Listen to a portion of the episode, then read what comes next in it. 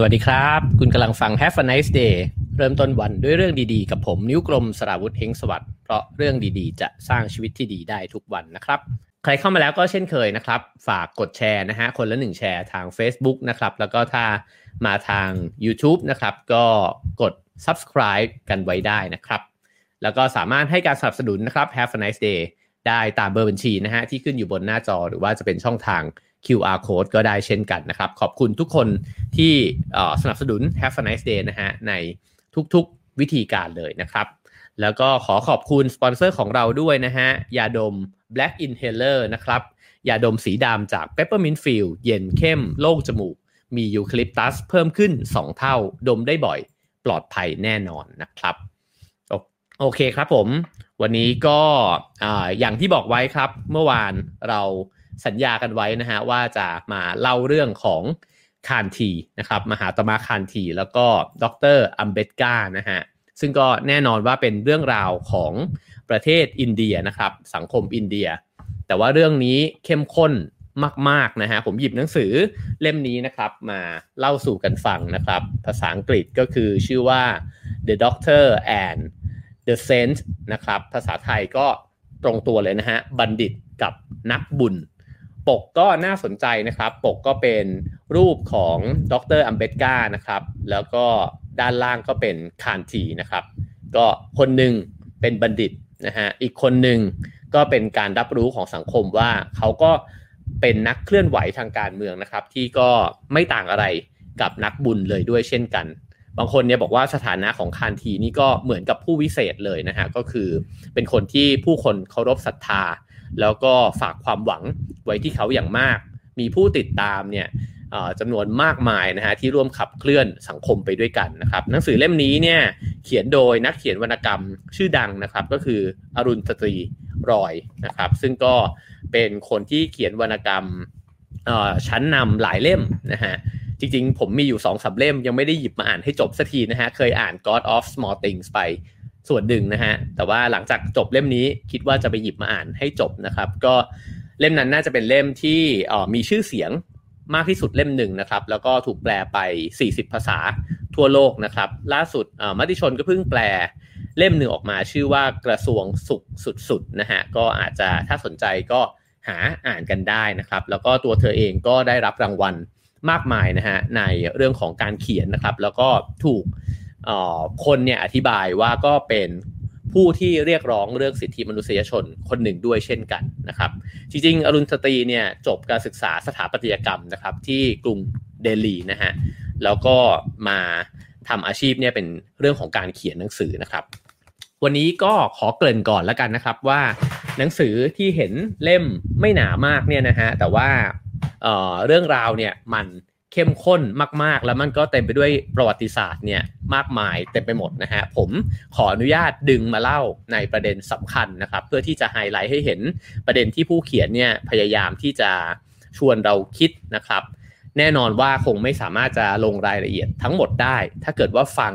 แล้วรู้สึกว่าสนใจนะครับ ก็ขอเชียร์ ให้ไปหาหนังสือเล่มนี้มาอ่านกันนะครับ ก็ขอบคุณสำนักพิมพ์สวนเงินมีมาด้วยนะฮะที่พิมพ์หนังสือดีๆ แล้วก็แปลหนังสือดีๆ มาให้อ่านอยู่เรื่อยๆนะครับ โอเคครับเรามาเริ่มต้นกันเลยนะฮะ ก่อนอื่นก็ต้องบอกก่อนว่าตัวผู้เขียนเองเนี่ย ผมว่าความตั้งใจของเขาเลยที่เขียนหนังสือเล่มนี้ขึ้นมา ก็เพื่อที่จะออมาคานอำนาจนะฮะ กับคานทีนั่นเองก็คือว่า อาจจะมีผู้คนพูดถึงคานทีในมุมที่เป็นบวกเนี่ยเยอะนะครับ ซึ่งแน่นอนว่าเยอะอยู่แล้ว ไม่ใช่เพียงแค่ในสังคมอินเดียเท่านั้น แต่ว่ามันคือสเกลระดับโลกเลยนะฮะที่ก็เห็นว่ามหาตมะคานทีเนี่ยเป็นบุคคลสำคัญนะครับ แล้วก็เป็นคนที่ขับเคลื่อนสังคมเนี่ยไปสู่ความยุติธรรมมากขึ้นนะฮะแล้วก็นำพาชาวอินเดียเนี่ยต่อสู้กับตอนนั้นก็คืออังกฤษรัฐบาลอังกฤษก็เข้ามาปกครองอินเดียอยู่ใช่ไหมครับ แล้วก็เป็นส่วนหนึ่งส่วนสำคัญมากๆนะฮะที่ปลดปล่อยให้อินเดียเนี่ยได้เป็นเอกราชขึ้นมาได้นะครับทีนี้เขาเขียนหนังสือเล่มนี้ขึ้นมาก็เพื่อที่จะถ้าเป็นภาษาพูดก็อาจจะบอกว่าช้าก่อน อย่าเพิ่งคิดว่าคานทีเป็นแบบนั้นไปเสียทั้งหมดนะครับ แล้วก็ประเด็นสำคัญมาก ๆ ที่เขาพยายามจะไฮไลท์ก็คือออมันมีสิ่งหนึ่งที่เป็นเรื่องใหญ่นะฮะของสังคมอินเดียนั่นก็คือระบบวันนะ ซึ่งอรุณทตีเนี่ยไม่เห็นด้วยกับระบบวันนะแน่นอนอยู่แล้วนะครับ แล้วก็มีบุคคลอีกคนหนึ่งในประวัติศาสตร์ของอินเดียเนี่ยที่มีความสำคัญมากด้วยเช่นกัน นั่นก็คือดรอัมเบตกานะฮะซึ่งก็เป็นเป็นผู้หนึ่งที่ไม่เห็นด้วยกับเรื่องระบบวันนะนะฮะเพราะฉะนั้นหนังสือเล่มนี้ก็เลยเล่าอยู่บนเส้นทางคู่ขนานกันนะฮะแบบนี้เนี่ยไปตลอดทั้งเล่มก็คือพูดถึงดรอัมเบตกา พูดถึงคานที พูดถึงศาสนาที่แตกต่างกัน ในเรื่องของชนชั้นเนี่ยของทั้งสองคนนะฮะแล้วก็เขาก็จะแจกแจงให้เห็นนะครับว่าคานทีคิดเห็นยังไงกับเรื่องนี้นะครับแล้วก็ดรอัมเบตกาคิดเห็นยังไงนะครับโอเค นั่นคือโครงสร้างของเรื่องนะครับ เปิดเรื่องมาเนี่ยค่อนข้างเร้าใจเลยนะฮะคือในบทนำเขาเขียนถึงต้นฉบับสุนทรพจน์ อันหนึ่งนะฮะชิ้นหนึ่งเนี่ยของอัมเบตกานะครับ นั่นก็คือเรื่องการล้มล้างระบบวันนะนั่นเองนะครับ เป็นเป็นต้นฉบับสุนทรพจน์เนี่ยที่ถูกร่างไว้แล้วก็ไม่ได้ไม่ได้พูดนะฮะก็คือไม่ได้พูดเต็มๆ แล้วก็มันไม่ได้ถูกแพร่หลายมากนักในในสังคมอินเดียนะครับในนี้เนี่ย ก็เล่าให้ฟังนะฮะนะก่อนอื่น โอเค คือคือเขาก็ตั้งคำถามนะครับว่าระบบวันนะของอินเดียเนี่ยมันมีปัญหายังไงบ้างนะครับ แล้วก็โยงไปถึงมาลาล่านะครับ ซึ่งก็เป็นนักต่อสู้นะฮะในในน่าจะอัฟกานิสถานใช่ไหมครับ โอเค ก็เขาบอกว่าเออมาลาล่าเนี่ยก็ได้รับ คำชื่นชมนะฮะจากทั่วโลกเนี่ยมากเลยนะฮะในขณะที่ระบบวันนะในอินเดียเนี่ยมันมีปัญหามากเลย แต่ทำไมไม่เห็นจะมีใคร ไม่เห็นจะมีใครแบบว่ามาสนใจนะครับ ก็เขาก็แจกแจงให้ฟังนะครับว่าตัววันนะในอินเดียเนี่ยมันส่งผลร้ายเนี่ยกับผู้คนยังไงบ้างนะครับ ก็เริ่มต้นนะฮะว่า ก็แจกแจงให้เห็นก่อนว่าตัววันนะเนี่ยที่มีคนที่ถูกเรียกว่านอกวันนะนะฮะหรือว่า untouchable เนี่ยมีรายละเอียดเนี่ยยังไงบ้างนะฮะซึ่งตัววันนะเนี่ยมันก็แบ่งออกไปนอกจาก 4 วันนะหลักก็จะมีวันนะย่อยๆเนี่ยแบ่งออกไปอีกใช่ไหมครับแต่ว่าวันนะที่ไม่ถูกนับเนี่ยที่ในในตำราเรียนนะฮะก็อาจจะเคยสอนนะครับว่าเรียกว่าจันทานเนี่ยนะครับซึ่งก็เป็นคำที่จะว่าไปก็ อาจจะไม่ควรใช้หรือว่าควรหลีกเลี่ยงนะฮะตัวในวันนะนอกวันนะเนี่ยก็ถูกซอยย่อยลงไปอีกนะฮะซึ่งอ๋อในนี้เนี่ยก็เล่าถึงบุคคลคนหนึ่งนะฮะผู้หญิงคนหนึ่งอายุ 40 ปีนะครับซึ่งก็อยู่ในวันนะ untouchable เนี่ยแล้วก็เป็นคนที่ได้รับการศึกษามากกว่าสามีนะครับแล้วก็มีดรอัมเบตกาเนี่ยเป็นวีรบุรุษของเธอนะครับ เธอเนี่ยเหมือนกับเขาตรงที่ว่าเลิกนับถือศาสนาฮินดูนะครับแล้วก็เปลี่ยนมานับถือศาสนาพุทธนะฮะในช่วงท้ายของชีวิตดรอัมเบกาเนี่ยก็มานับถือพุทธนะฮะซึ่งสิ่งที่เกิดขึ้นกับเธอเนี่ยก็คือว่าสภาผู้อาวุโสเนี่ยประจำหมู่บ้านนะฮะไม่อนุญาตให้เธอใช้ไฟฟ้านะครับแล้วก็ไม่ให้สร้างไม่ให้สร้างบ้านเนี่ยแบบที่เป็นเป็นหลักเป็นแหล่งอะหมายถึงว่าสร้างบ้านดีๆเนี่ยนะครับแล้วก็ให้สร้างบ้านด้วยกระท่อมดินมุงหญ้าแทน ชาวบ้านเนี่ยไม่ยินยอมให้ครอบครัวของเธอเนี่ยทดน้ำจากคลองขึ้นมาใช้นะครับ ไม่ยอมให้ตักน้ำจากบ่อน้ำสาธารณะในหมู่บ้านขึ้นมาใช้ แล้วก็พยายามตัดถนนเนี่ยผ่ากลางที่ของเธอนะฮะก็คือว่าโดนกีดกันเนี่ยหลายอย่าง โอเค มาลาล่าเป็นชาวปากีสถานนะครับ ขออภัยด้วยนะฮะ ขอบคุณมากเลยครับคุณ ซึ่งคุณสุเรขาเนี่ยนะครับ ซึ่งก็เป็น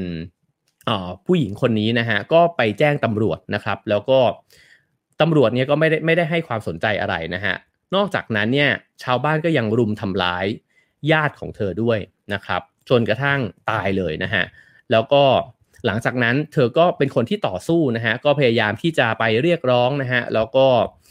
เพื่อที่จะขอความเป็นธรรม แต่ก็ปรากฏว่าก็โดน ทำร้ายอีกนะฮะฝูงชนเนี่ยก็ลากลูกชายทั้งสองคนของเธอเนี่ยซึ่งคนหนึ่งเนี่ยตาบอดบางส่วนด้วยนะครับ ออกจากบ้านไปเด็กหนุ่มเนี่ยถูกสั่งให้ข่มขืนแม่และน้องสาวของตัวเองนะครับ แล้วก็เมื่อเด็กหนุ่มเนี่ยปฏิเสธขัดขืนนะฮะก็ถูกตัดอวัยวะเพศ สุดท้ายก็ถูกรุมประชาทันนะครับ แล้วก็คุณสุเรขาเนี่ยแล้วก็ น้องสาวนะฮะก็ถูกรุมโทมแล้วก็ทุบตีจนสิ้นใจนะครับ ทั้งสี่ร่างเนี่ยถูกโยนโยนทิ้งลงในลำคลองนะฮะใกล้ๆนั้น แล้วก็ถูกพบศพในวันรุ่งขึ้นนะครับ ซึ่งการที่ชาวบ้านเนี่ยทำแบบนี้ได้เนี่ยก็เพราะว่าคนเหล่านั้นเนี่ยเชื่อว่าคนในวันนะที่ไม่ถูกนับเนี่ยก็อาจจะเรียกได้ว่าไม่มีค่าความเป็นมนุษย์เนี่ย เท่าเทียมกันกับพวกเขานะครับเขาสามารถที่จะทุบตี สามารถที่จะรังแกยังไงก็ได้นะฮะซึ่งเหตุการณ์ที่เกิดขึ้นเนี่ยก็เลวร้ายมากนะครับในนี้เนี่ยก็อธิบายว่าชาวบ้านเนี่ยโกรธโกรธแค้นนะฮะที่สุเรขาเนี่ยมีความสัมพันธ์ฉันชู้สาวเนี่ยกับญาตินะฮะซึ่งก็เป็นผู้ชายคนหนึ่งที่ถูกประทุษร้ายเนี่ยไปก่อนหน้านี้แล้ว เพราะฉะนั้นก็ พอทำผิดนะฮะกฎของสังคมเนี่ยก็จะถูกกันออกไปนอกวันนะนะครับ นอกจากนั้นเนี่ยมันก็ยังมีเรื่องราวนะฮะของคนนอกวันนะเนี่ยอีกเยอะมากนะครับ เดี๋ยวจะลองไล่เรียงกันไปนะครับ ในนี้เนี่ยก็บอกว่าในทุก 16 นาทีนะฮะชาวทลิตเนี่ยนะฮะก็คือคนในวันนะนอกวันนะเนี่ยก็คำว่าทลิตเนี่ยถูกนำมาใช้นะฮะแทนคำว่า ชนไม่พึงสัมผัสหรือว่า untouchable เนี่ยทลิตเนี่ยแปลว่าคนสิ้นไร้หมายตอกนะครับ ก็เหมือนกับว่าอาจจะลดทอนความความใจร้ายเนี่ยกับชนนอกวันณะเหล่านี้เนี่ยลงนะครับ ก็เปลี่ยนมาใช้คำว่าทลิตแทนนะครับ ซึ่งในหนังสือเล่มนี้เนี่ย ตัวผู้เขียนแล้วก็ผู้แปลเองเนี่ยหลีกเลี่ยงนะครับไม่มีคำว่าจันทานเนี่ยปรากฏอยู่ในในเล่มนี้เลยนะครับ เพราะฉะนั้นก็ก็จะใช้คำว่าทลิตนะฮะในในการเล่าตลอดการเล่าในวันนี้นะครับ ก็ถูกประทุษร้ายนะฮะโดยคนต่างวันนะเนี่ยทุก 16 นาทีจะมี 1 คนนะครับในอินเดียนะฮะทุกๆวันมีสตรีผู้ไม่พึงสัมผัสเนี่ยมากกว่า 4 คนถูกข่มขืนนะครับจากชนชั้นอื่นนะครับชนชั้นวันนะอื่น แล้วก็ทุกสัปดาห์มีทลิตอีก 13 คนเนี่ยถูกฆาตกรรม ทลิต 6 คนจะถูกลักพาตัวนะครับ แล้วก็ในปี 2012 นะฮะมีผู้หญิงทลิตเนี่ยถึง 1,574 คนเนี่ยถูกข่มขืน แล้วก็มีการประมาณว่ามีเพียงแค่ร้อยละสิบของการข่มขืนเท่านั้นนะฮะที่มีการรายงาน นั่นหมายความว่าจำนวนที่เรารู้เนี่ยหนึ่งพันห้าร้อยกว่าคนเนี่ยอาจจะเป็นจำนวนเพียงแค่สิบเปอร์ เท่านั้นเองนะฮะ แล้วก็อีกหกร้อยห้าสิบคนถูกฆ่านะครับ ไม่นับกับการที่อีกจำนวนมากถูกบังคับให้เปลือยกาย แล้วก็ถูกเคี่ยนไปตามถนนนะฮะ ถูกบังคับให้กินอุจจาระ แย่งยึดที่ดิน แล้วก็ถูกคว่ำบาตรทางสังคมนะฮะ ไม่ให้เข้าถึงน้ำดื่ม ต่างๆ นานาเนี่ยมากมายนะครับ มีอีกจำนวนหนึ่งที่ถูกตัดแขนขาทิ้งไปด้วยนะฮะ ฉะนั้นเนี่ยอ๋อมันจึงเป็นปัญหาใหญ่มากนะฮะซึ่งในนี้เนี่ยคุณอรุณสตรีเนี่ยเขาก็พยายามที่จะไฮไลท์ให้เห็นตั้งแต่ต้นเล่มต้นเล่มนะครับว่า คนที่อยู่ในวันนะที่สูงกว่า อาจจะมองไม่เห็นปัญหานี้นะครับ แล้วก็อาจจะเป็นส่วนหนึ่งด้วยของการที่กระทำความรุนแรงเนี่ยกับคนในวันนะที่ต่ำกว่านะครับ โดยเฉพาะคนนอกวันนะเนี่ยก็จะถูกกระทำอย่าง โหดเหี้ยมมากๆนะฮะในนี้ก็ยังเล่าถึงต่อไปอีกนะครับว่าจริงๆเนี่ยมันก็มีการแบ่งวันนะเนี่ยลงไปซอยย่อยอีกใช่ไหมครับนอกจากพราหมณ์กษัตริย์แพทย์สูตรนะครับ ซึ่งก็พราหมณ์ก็นักบวชนะฮะกษัตริย์ก็นักรบนะครับ แพทย์ก็พ่อค้าสูตรเนี่ยก็เป็นคนรับใช้ทั้งหลายนะฮะทีนี้เนี่ยวันนะที่5เนี่ยเขาเรียกว่าอะวันนะนะครับหรือว่าอติสูตร หรืออาจจะเรียกว่าอะมนุษย์ก็ได้นะครับ ซึ่งในนี้เนี่ยก็ซอยแบ่งย่อยลงไปในกลุ่มของตัวเองอีกนะครับ มันเหมือนกับโครงสร้างทางสังคมเนี่ย พอมันมีมีชนชั้นแล้วเนี่ย กระทั่งในตัววันนะเอง ก็มีชนชั้นในตัววันนะ กระทั่งในกลุ่มเนี่ยกลุ่มคนที่ถูกไม่นับเนี่ยนะฮะเขาก็แบ่งของเขาเองด้วยเหมือนกันนะครับ เช่น มีการเรียกว่าชนพึงชนไม่พึงสัมผัสนะฮะชนผู้ไม่ถูกมองเห็น ชนผู้ไม่พึงเข้าถึงนะครับ แล้วก็แม้กระทั่งเงาของคนเหล่านี้เนี่ยก็ถูกรังเกียจนะฮะจากชาวฮินดูในชั้นเอกสิทธิ์อื่น ๆนะครับ จริงๆ ผมเคยเดินทางไปทำสารคดีเรื่องดรแอมเบตกาเนี่ยครั้งหนึ่งนะฮะกับรายการพื้นที่ชีวิตนะครับ แล้วก็ได้ไปพูดคุยกับผู้คนที่เป็น follower เนี่ยของดรแอมเบตกานะครับเขาก็เล่าให้ฟังเพราะว่าหลายคนเนี่ยเคยเป็นชนชั้นนี้มาก่อน แล้วเขาก็เปลี่ยนนะฮะมานับถือศาสนาพุทธนะครับเพื่อที่จะหลุดออกจากระบบชนชั้นวันนะเขาก็บอกว่าเงาของเขาเนี่ยไม่สามารถเดินผ่านหน้าบ้านคนได้นะฮะแล้วก็บางทีคนเจอเนี่ยก็จะไล่แล้วก็ออกมากวาดกวาดอย่างสะอาดเลยนะฮะเพราะเขาก็รู้สึกว่ามันเป็นมนทินนะครับ ในนี้เนี่ยก็อธิบายละเอียดมากนะครับ บอกว่าการแต่งงานข้ามวันนะเนี่ยจะถูกควบคุมอย่างป่าเถื่อนนะฮะเช่น ถ้าเกิดว่ามีการแต่งงานข้ามวันนะกันเนี่ยก็จะอาจจะถูกตัดหัวนะฮะหรือถูกแขวนคอโดยฝูงชนที่ได้รับการอนุมัติจากผู้อาวุโสของชุมชนนะครับ คนที่อยู่นอกวันนะไม่ให้ใช้ถนนสาธารณะร่วมกับวันนะเอกสิทธิ์อื่นๆนะฮะไม่อนุญาตให้ดื่มน้ำจากบ่อน้ำสาธารณะ ไม่ให้เข้าศาสนสถานฮินดู ไม่ให้เข้าโรงเรียนเดียวกันกับวันนะอื่น ให้นุ่งเสื้อผ้าเนี่ยเจาะจงนะฮะเพื่อที่จะให้คนอื่นรู้ว่าคุณเนี่ยคือคนนอกวันนะนะครับ แล้วก็หลายหลายวันนะก็จะแตกต่างกันออกไปอีกนะฮะเช่นวันนะมหานะฮะมหาเนี่ยมันไม่ใช่ความหมายแบบมหาแบบที่เราใช้กันอยู่นะฮะอาจจะออกเสียงว่ามหาก็ได้นะฮะซึ่งเป็นวันนะของดรอัมเบตกาเนี่ยนะครับต้องผูกไม้กวาดไว้รอบเอว เพื่อกวาดรอยเท้าของตัวเอง ไม่ให้เหลือมลทินตกค้างนะครับแล้วก็วันนะอื่นๆเนี่ยอาจจะต้องห้อยกระโถนบ้วนน้ำลายเนี่ยเอาไว้รอบคอ เพื่อที่เก็บน้ำลายให้เป็นที่เป็นทางนะครับชายวันนะเอกสิทธิ์เนี่ยมีสิทธิ์เหนือร่างกายของหญิงนอกวันนะ การรักวันนะต่ำทำให้แปดเปื้อนนะครับ แต่การข่มขืนคือความบริสุทธิ์ นะฮะแล้วก็เขาก็บอกว่าผู้ที่เกิดในวันนะต่ำกว่าวันนะอื่นเนี่ยจะถูกทึกทักว่าเพราะพวกเขาเนี่ยทำบาปกรรมเอาไว้ในอดีตชาตินะฮะในนี้เนี่ยอัมเบดการ์ก็บอกว่าไม่มีระบบสังคมใดที่จะเสื่อมทรามไปยิ่งกว่าระบบวรรณะอีกแล้ว มันคือระบบที่ทำให้ประชาชนง่อยเปลี้ย ด้านชา พิกลพิการทางกิจกรรมอันเป็นประโยชน์นะฮะในขณะที่ นี่คือไฮไลท์ของเล่มนะครับ แล้วก็เป็นแก่นของเล่มที่เขาบอกว่าอัมเบดการ์ไม่เชื่อในวรรณะเลย ในขณะที่คานธีเนี่ยเชื่อว่าระบบวรรณะเนี่ย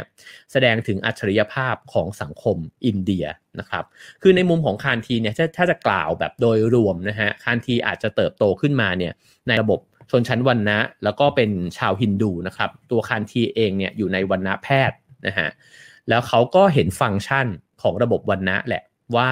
มันช่วยควบคุมผู้คนในสังคมนะครับ แล้วมันก็เป็นมายาวนาน การที่จะไปยุ่งย่ามกับมันเนี่ยมันอาจจะทำให้เกิดปัญหามากกว่าที่จะเป็นทางออกในทางแก้ไขนะครับ แน่นอนว่าออที่มาที่แตกต่างกันทำให้ผู้คนเนี่ยคิดเห็นแตกต่างกัน ตัวดรแอมเบตกาเองเนี่ยเป็นคนที่เกิดในวันนะที่ไม่ถูกนับนะฮะฉะนั้นเนี่ยเขาก็ต้องผ่านช่วงเวลาที่มันยากเข็นเนี่ย ในช่วงวัยเด็กนะครับเขาเป็นคนเพียงจำนวนน้อยของน้อยนะฮะที่สามารถที่จะถีบตัวเองขึ้นมา แล้วก็กลายมาเป็นคนที่มีการศึกษานะครับได้ไปเรียนที่เมืองนอก แล้วก็ได้ไปออได้ไปรับความคิดนะฮะได้ไปเห็นสังคมอื่นเนี่ยแล้วก็อยากที่จะเอามาเปลี่ยนแปลงสังคมตัวเอง โดยเฉพาะเปลี่ยนแปลง ไอ้ระบบที่มันเป็นปัญหากับชีวิตของตัวเองเนี่ยมาตลอด แล้วเขาก็เห็นว่ามีคนอีกเป็นจำนวนมากเลยในอินเดียเนี่ยที่เป็นแบบนั้นนะฮะเพราะฉะนั้นตรงนี้คือแก่นนะครับ คราวนี้เดี๋ยวเรามาดูว่าในรายละเอียดเนี่ยมันเป็นยังไง ซึ่งละเอียดมากนะฮะคราวนี้จะลองค่อยๆ ไล่เรียงไปนะครับ ในนี้เนี่ยเขาก็เล่าถึงว่าหลังจากการล่มสลายของสหภาพโซเวียตนะครับ อินเดียเนี่ยก็ เหมือนกำหนดตำแหน่งของตัวเองใหม่นะครับ แล้วก็ไปเป็นพันธมิตรเนี่ยกับสหรัฐแล้วก็อิสราเอล เพราะฉะนั้นสิ่งที่มันเปลี่ยนแปลงไปเนี่ยตัวเลขทางเศรษฐกิจของอินเดียเนี่ยมันก็เติบโตขึ้นอย่างน่าดีใจนะฮะก็คือ GDP เนี่ยเมื่อวัดรวมแล้วเนี่ยมันก็โตขึ้นอย่างรวดเร็วนะฮะแต่ว่าสิ่งที่เกิดขึ้นตามมาก็คือทำให้เกิดความร่ำรวยกระจุกตัวนะฮะก็ภาษาพี่เตาก็บอกว่ารวยกระจุกจนกระจายนะครับ ก็ ไอ้เจ้าคนคนยากจนเนี่ยก็ยังมียังมีอยู่มากมายนะฮะมากมายแต่ไปหมด ผมว่าความเหลื่อมล้ำในอินเดียนี่ก็โหดสุดๆเหมือนกันนะครับ คนร่ำรวยที่สุด 100 คนของอินเดียครอบครองทรัพย์สิน คิดเป็น 1 ใน 4 ของ GDP นะฮะแล้วก็ 800 ล้านคนดำรงชีพนะฮะด้วยเงินไม่เกินวันละ 20 รูปี ถ้าคำนวณอัตราปัจจุบันอาจจะไม่ถึง 10 บาท อาจจะประมาณ 10 กว่าบาทนะฮะอาจจะประมาณ 10 กว่าบาท แล้วก็ บรรษัทยักษ์ใหญ่ทั้งหลายเนี่ยก็คือผู้ครอบครองและบริหารประเทศที่แท้จริงนะครับ นักการเมืองและพรรคการเมืองต่างๆเนี่ยทำหน้าที่เสมือนบริษัทลูกของบริษัทธุรกิจยักษ์ใหญ่เหล่านั้น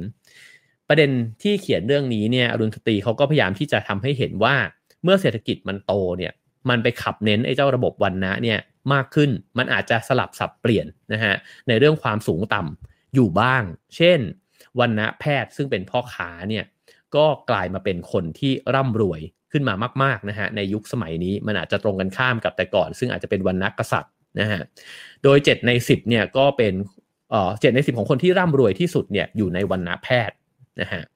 ฉะนั้นเนี่ยมันจึงเห็นว่าคนที่อยู่ในวันนะใด ๆ เนี่ยก็จะได้รับโอกาสนะครับ แล้วก็มันมีการระบุไว้อย่างชัดเจนว่าวันนะไหนทำอะไรได้บ้าง ฉะนั้นเนี่ยคนที่อยู่นอกวันนะไม่ต้องพูดเลยนะฮะเขาจะไม่มีโอกาสใด ๆ ทั้งสิ้นเลยในชีวิตที่จะสามารถสามารถทำให้ตัวเองเนี่ย ขออนุญาตเปิดกล้องนิดนึงนะฮะ กล้องดับ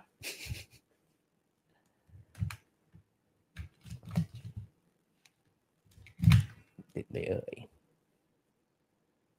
แป๊บหนึ่งนะครับ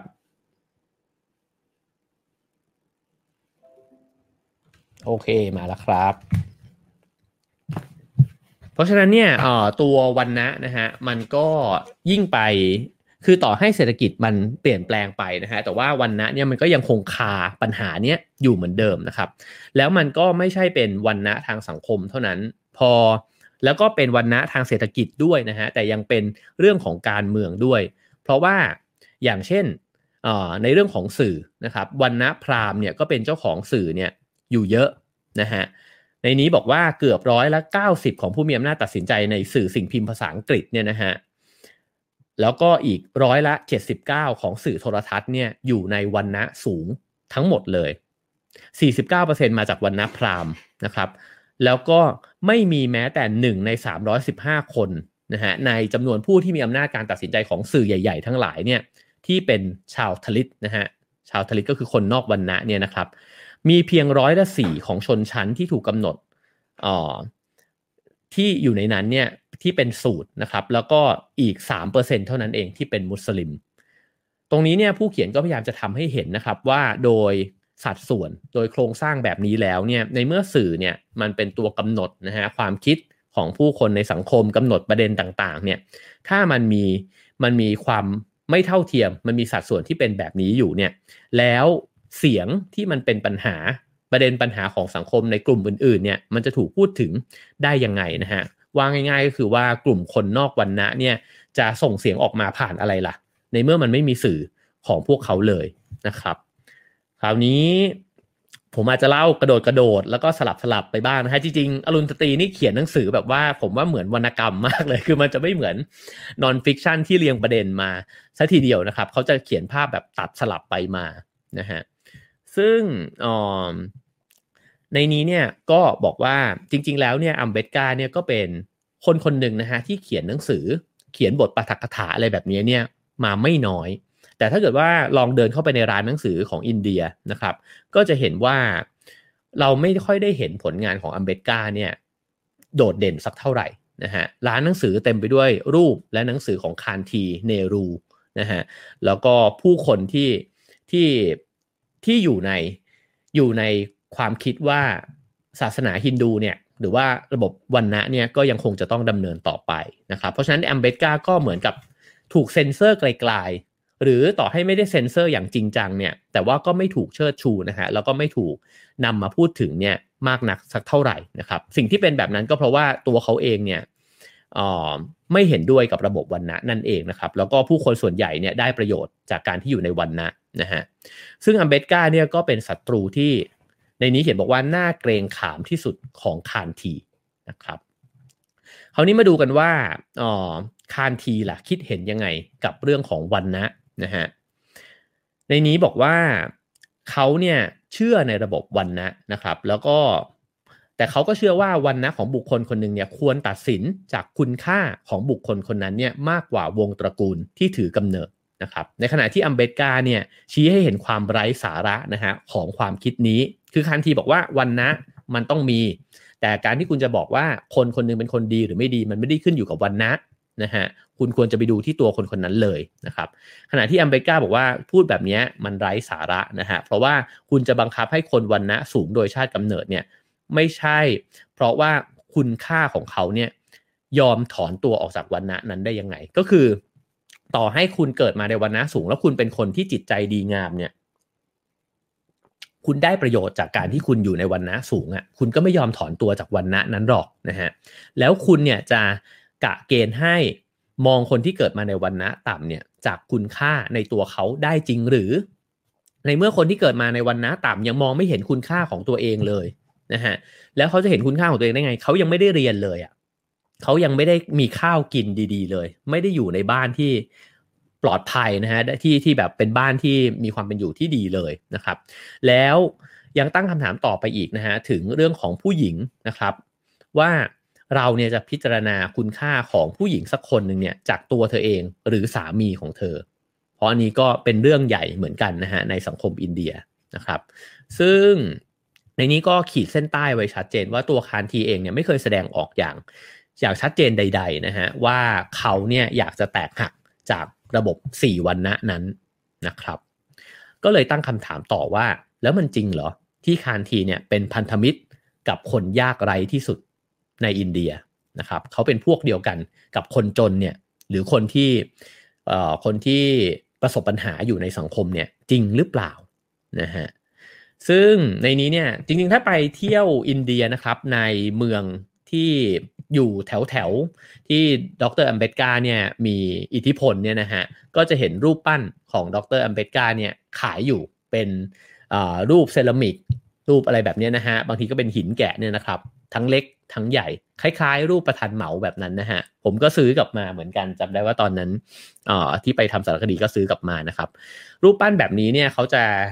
จะเห็นว่าอัมเบตกาเนี่ยถือหนังสือเล่มหนึ่งไว้ในมือนะครับ ซึ่งอรุณสตรีบอกว่าหนังสือเล่มนั้นเนี่ยไม่ใช่หนังสือปลดแอกวันนะ ซึ่งจริงอะมันเป็นเล่มสำคัญของเขานะฮะ แต่ว่ามันคือรัฐธรรมนูญแห่งอินเดีย ซึ่งอัมเบตกาเนี่ยเป็นคนที่มีส่วนสำคัญนะฮะในการที่ร่างรัฐธรรมนูญฉบับนี้เนี่ยขึ้นมาสำหรับอัมเบตกาเนี่ยประชาชนเนี่ยไม่ใช่กลุ่มคนประเภทเดียวกันที่เปล่งประกายนะฮะเหมือนสีกุหลาบเรื่อเรืองนะฮะแล้วก็เต็มไปด้วยคุณธรรมความดีโดยในกมลสันดานนะครับ ก็คืออัมเบกาไม่ได้ ถ้าพูดภาษาง่ายๆก็จะบอกว่าไม่ได้โลกสวยแบบนั้นนะฮะแต่ว่าเขาก็มองว่ามันก็เป็นเรื่องของโครงสร้างสังคมนะครับเป็นเรื่องของการที่ประชาชนที่ต่ำต้อยกว่า ก็จะต้องต่อสู้เพื่อสิทธิและประโยชน์นะฮะของตัวเอง มันไม่ใช่ว่าทุกคนเนี่ยควรถูกประเมินว่า ก็เป็นคนเหมือนกันหมดแบบนั้นนะฮะอันนั้นมันก็อาจจะง่ายแต่ว่ามันไม่จริงนะครับเพราะว่าในความเป็นจริงเนี่ยคนที่ต่ำกว่าเนี่ยถูกกดขี่ข่มเหงเนี่ยสารพัด นะฮะฉะนั้นออเขาก็เลยเชื่อนะครับว่าจำเป็นที่จะต้องต่อสู้เนี่ยทางกฎหมาย แล้วก็ทำให้กฎหมายมันเปลี่ยน แล้วก็ทำให้อ่อคนที่คนที่เคยไม่ได้รับโอกาสเนี่ยกลับมาได้รับโอกาสแบบที่มันเท่าเทียมกันนะฮะทีนี้พูดถึงยูโทเปียของอัมเบดการ์นะครับอัมเบดการ์เนี่ยมองเห็นยูโทเปียว่าก็คือนครแห่งความยุติธรรมนะครับ มีความยุติธรรมอย่างท่วนหน้า เห็นอินเดียเนี่ยวิวัฒนะฮะไปสู่การหลอมรวมแนวความคิดที่ดีที่สุดของในนี้บอกว่ายุคฟื้นฟูศิลปวิทยาการนะฮะก็เรเนซองส์นะครับเข้ากับแนวความคิดทางพุทธศาสนา จะเป็นยังไงเดี๋ยวดูกันต่อไปนะครับ พุทธเนี่ยก็จะเป็นส่วนหนึ่งก็คือว่าไม่มีวันนะนะฮะเพราะว่าพระพุทธเจ้าก็เกิดขึ้นในสังคมที่มีชนชั้นวรรณะด้วยเหมือนกัน แล้วก็อ่อแล้วก็ตั้งแต่ประกาศ แล้วก็นำทางนะฮะสอนศาสนาพุทธเนี่ยก็เปิดให้ทุกคนทุกชนชั้นวรรณะเนี่ยสามารถที่จะเข้ามาศึกษาพุทธนะฮะแล้วก็เข้ามาบวชเป็นสงฆ์เนี่ยในในศาสนาพุทธได้นะครับ ส่วนการที่อ้างถึงเรเนซองส์เนี่ยก็น่าจะหมายถึงการที่ถ้าผู้คนเนี่ยสามารถพัฒนาศักยภาพของตัวเองขึ้นมาได้นะครับ ก็สังคมก็น่าจะก้าวหน้าไปข้างหน้าได้ด้วยเช่นกันนะครับ ซึ่งก็จะเห็นว่า อัมเบตกาเนี่ยเป็นคนที่มีวิธีคิดที่มันกระโดดออกมา นอกจากนอกออกมาจากสังคมอินเดียเนี่ยมากเลยนะฮะ เดี๋ยวเราก็จะมาดูประวัติของเขากันนะครับว่าอะไรที่ทำให้เขาเนี่ยมีความคิดแบบนี้ได้ ซึ่งจะว่าไปมันก็คล้ายกันกับที่ที่เขาชอบพูดกันใช่ไหมครับว่าการที่เราอยู่ในสังคมใดสังคมหนึ่งมันก็เหมือนกับปลาอยู่ในน้ำนะฮะแล้วเวลาที่เราอยู่ในน้ำเรามองไม่เห็นน้ำเราก็จะไม่รู้ว่า มันมีน้ำอื่น หรือว่ามันกระโดดขึ้นมาได้นะครับ เราก็จะใช้ชีวิตอยู่ตามที่คิดว่ามันจะต้องเป็นแบบนั้นเนี่ยไปอยู่เรื่อยๆนะฮะโอเคครับผม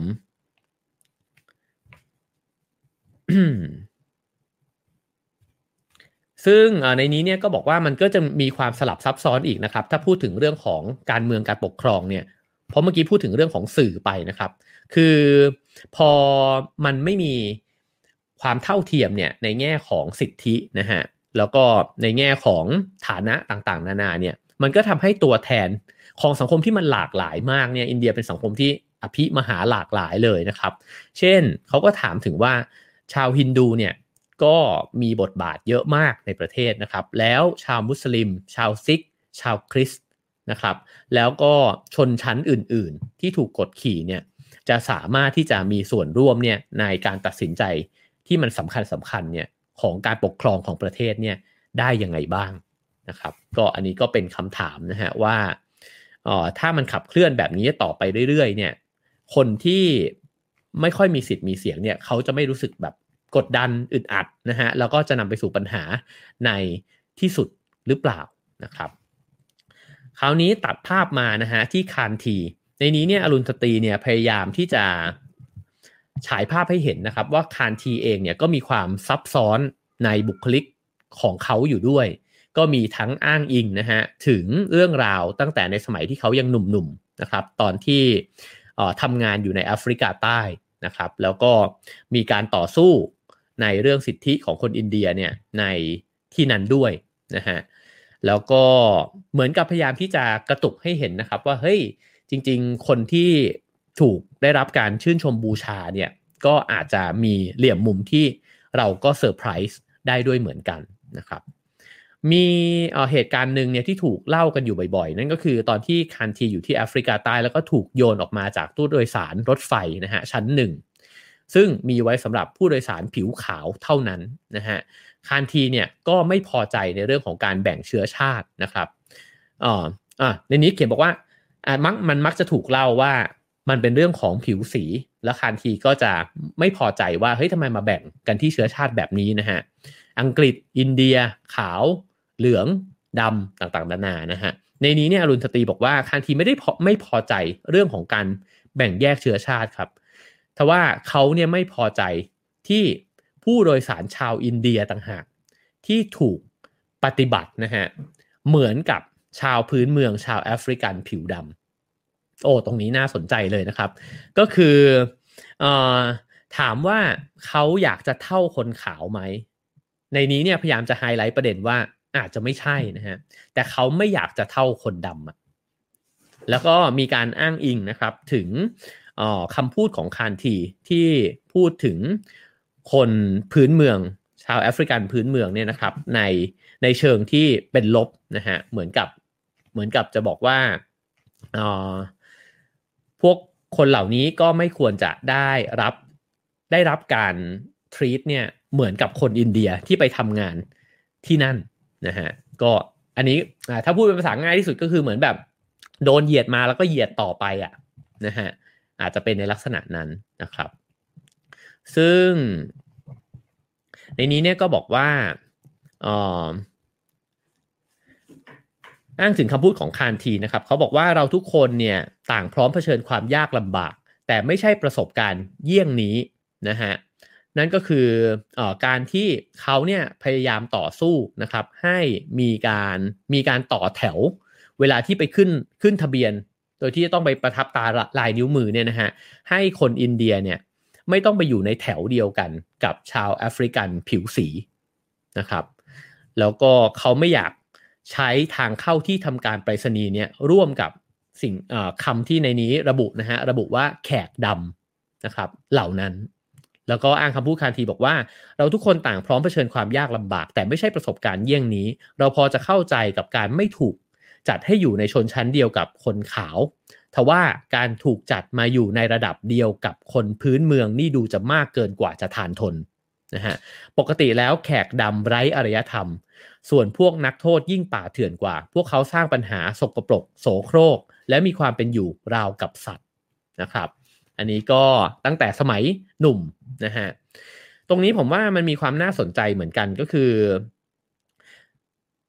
มันน่าตั้งคำถามนะฮะว่าถ้าเกิดว่าเราเติบโตมาในสังคมที่มีชนชั้นวรรณะที่มันแบ่งแยกกันชัดเจนเนี่ย ไอ้เจ้าทัศนคติแบบนี้เนี่ยมันจะถูกนำไปใช้เนี่ยใน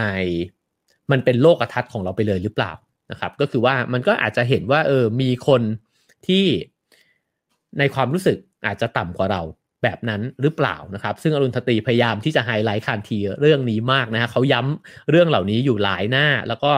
อ้างอิงถึงคำพูดของคานทีเนี่ยอยู่หลายครั้งเลยด้วยกันนะครับ ในนี้ก็อ้างอีกนะฮะบอกว่าออข้าพเจ้าหาได้คิดว่าชาวอินเดียเราเติบโตมาอย่างเหนือกว่าพี่น้องชาวแอฟริกัน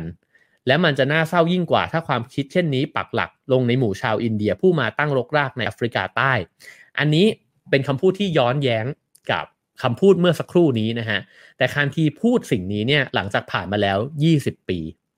แล้วสิ่งเหล่านี้เนี่ยจะถูกทำให้เห็นเนี่ยตลอดทั้งเล่มนะฮะ ถ้าสนใจก็ลองอ่านดูในรายละเอียดนะครับ เพราะว่าเขาจะทำให้เห็นบุคลิกที่มันสวิงนะฮะของคานทีที่บางครั้งเนี่ยก็อ๋ออาจจะดูถูกคนบางกลุ่มนะครับ รวมถึงคนจนในอินเดียด้วยนะฮะแล้วก็รวมถึงชาวทลิตในอินเดียด้วยนะฮะแต่ในบางครั้งเนี่ยคานทีก็พูดถึงคนเหล่านี้ทั้งแอฟริกันพื้นเมือง แล้วก็คนนอกวรรณะในอินเดียเนี่ยในแง่มุมที่ให้เกียรติด้วยเช่นกันนะครับ เพราะฉะนั้นบุคลิกของคานทีเนี่ยจะสวิงแบบนี้ ซึ่งอรุณสตรีพยายามจะบอกว่าคานทีเป็นนักการเมืองนั่นเองนะครับ แล้วก็เขาก็บอกว่า การที่เป็นแบบนั้นเนี่ยก็อาจจะเพราะว่าคานทีก็ก็เล่นการเมืองอยู่ด้วยนะฮะแล้วก็พยายามขับเคลื่อนสังคมเนี่ยไปสู่จุดหมายที่เขาตั้งใจไว้ ฉะนั้นเขาจึงไม่ได้มีจุดประสงค์ใหญ่เนี่ยในการที่จะทำลายโครงสร้างสังคมนี้นะครับแต่เพียงแค่ต้องการความร่วมมือในบางช่วงเวลาเท่านั้นเองนะฮะซึ่ง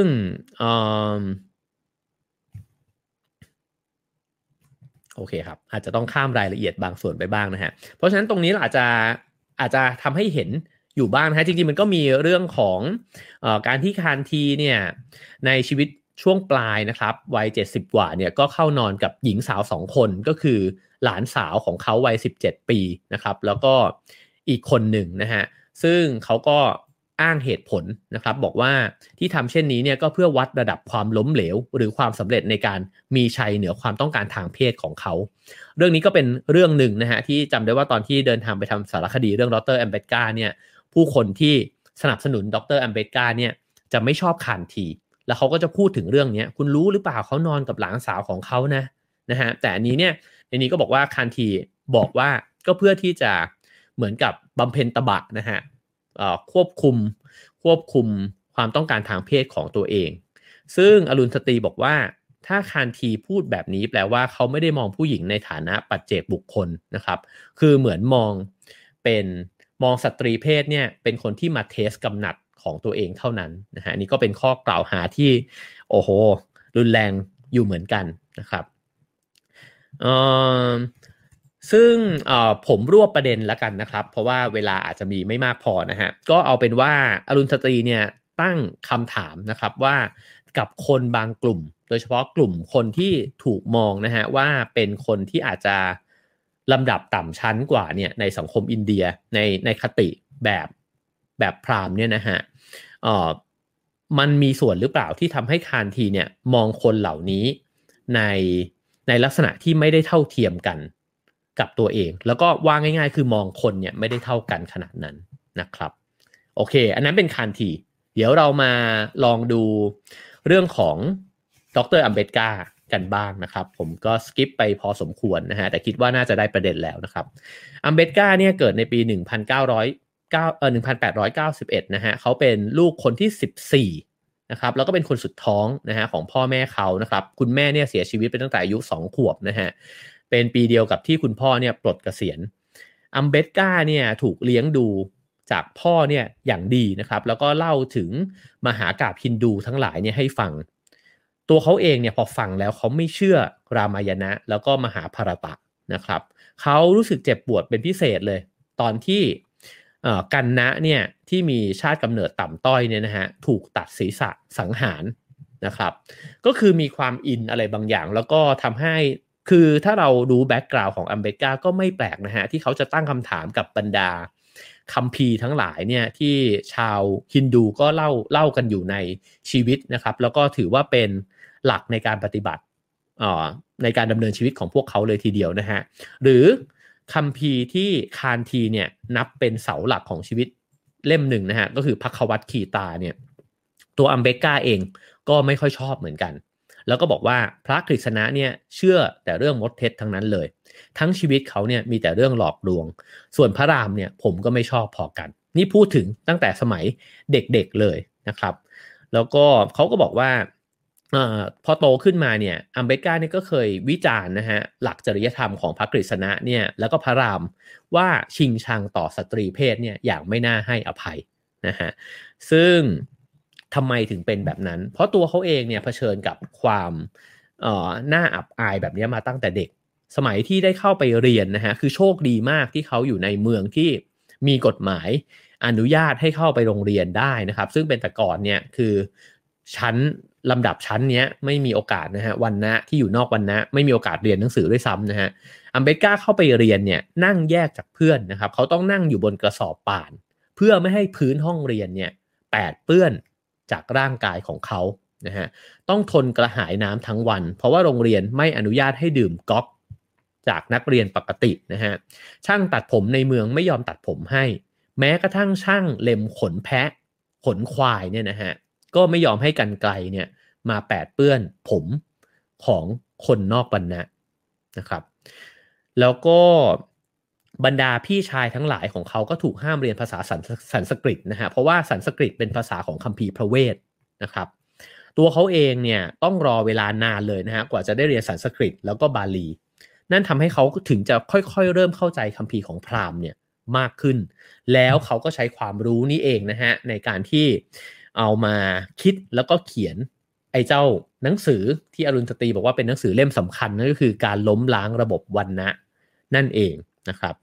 ระหว่างที่ศึกษาคือเขาเป็นคนตั้งใจเรียนมาก แล้วก็เรียนดีนะครับ ได้ไปเรียนจนกระทั่งมีคนสนับสนุนนะฮะให้ไปศึกษาในระดับปริญญาตรี ซึ่งถือว่าแบบทะลุป้องมากคือ น้อยคนมากฮะที่อยู่ในคนนอกวันนะจะได้เรียนขนาดนี้นะครับ แล้วก็ไปเจอกับมหาราชาคนหนึ่งนะฮะซึ่งเป็นคนที่มีหัวก้าวหน้า แล้วก็เห็นศักยภาพเขาเลยสนับสนุนเขานะฮะชื่อว่าคายคายกวาดนะครับ ถ้าอ่านผิดขออภัยนะฮะ น่าจะคายกวาดเนี่ยแหละนะฮะออมอบทุนการศึกษาให้เขานะครับ เดือนละ 25 รูปีเท่านั้นเองนะฮะ แต่ก็ทำให้สำเร็จการศึกษา หลังจากนั้นก็มีผู้คนสนับสนุนเขานะครับ แล้วก็ทำให้เขาเนี่ยเป็นหนึ่งใน 3 นักศึกษานะฮะที่ได้ทุนการศึกษาไปเรียนต่อต่างประเทศ เขาได้เข้ามหาวิทยาลัยโคลัมเบียที่นิวยอร์กเลยนะครับ แล้วก็ได้ไปเรียนกับจอห์นดิวอี้นะครับ ได้ไปเรียนกับผู้คนเนี่ยอาจารย์เก่งๆ อีกหลายคนมาก ซึ่งจอห์นดิวอี้เนี่ยก็โด่งดังจากเสรีนิยมแบบดิวอี้นะครับเพราะฉะนั้นเนี่ยตัวอัมเบตกาเองพอออกไปนอกนอกน้ำแล้วอะกระโดดเหนือน้ำขึ้นไปแล้วเนี่ยเขาเห็นปัญหาของน้ำทันทีนะฮะแล้วก็เห็นเลยว่าไอ้เจ้าวันนะในอินเดียเนี่ย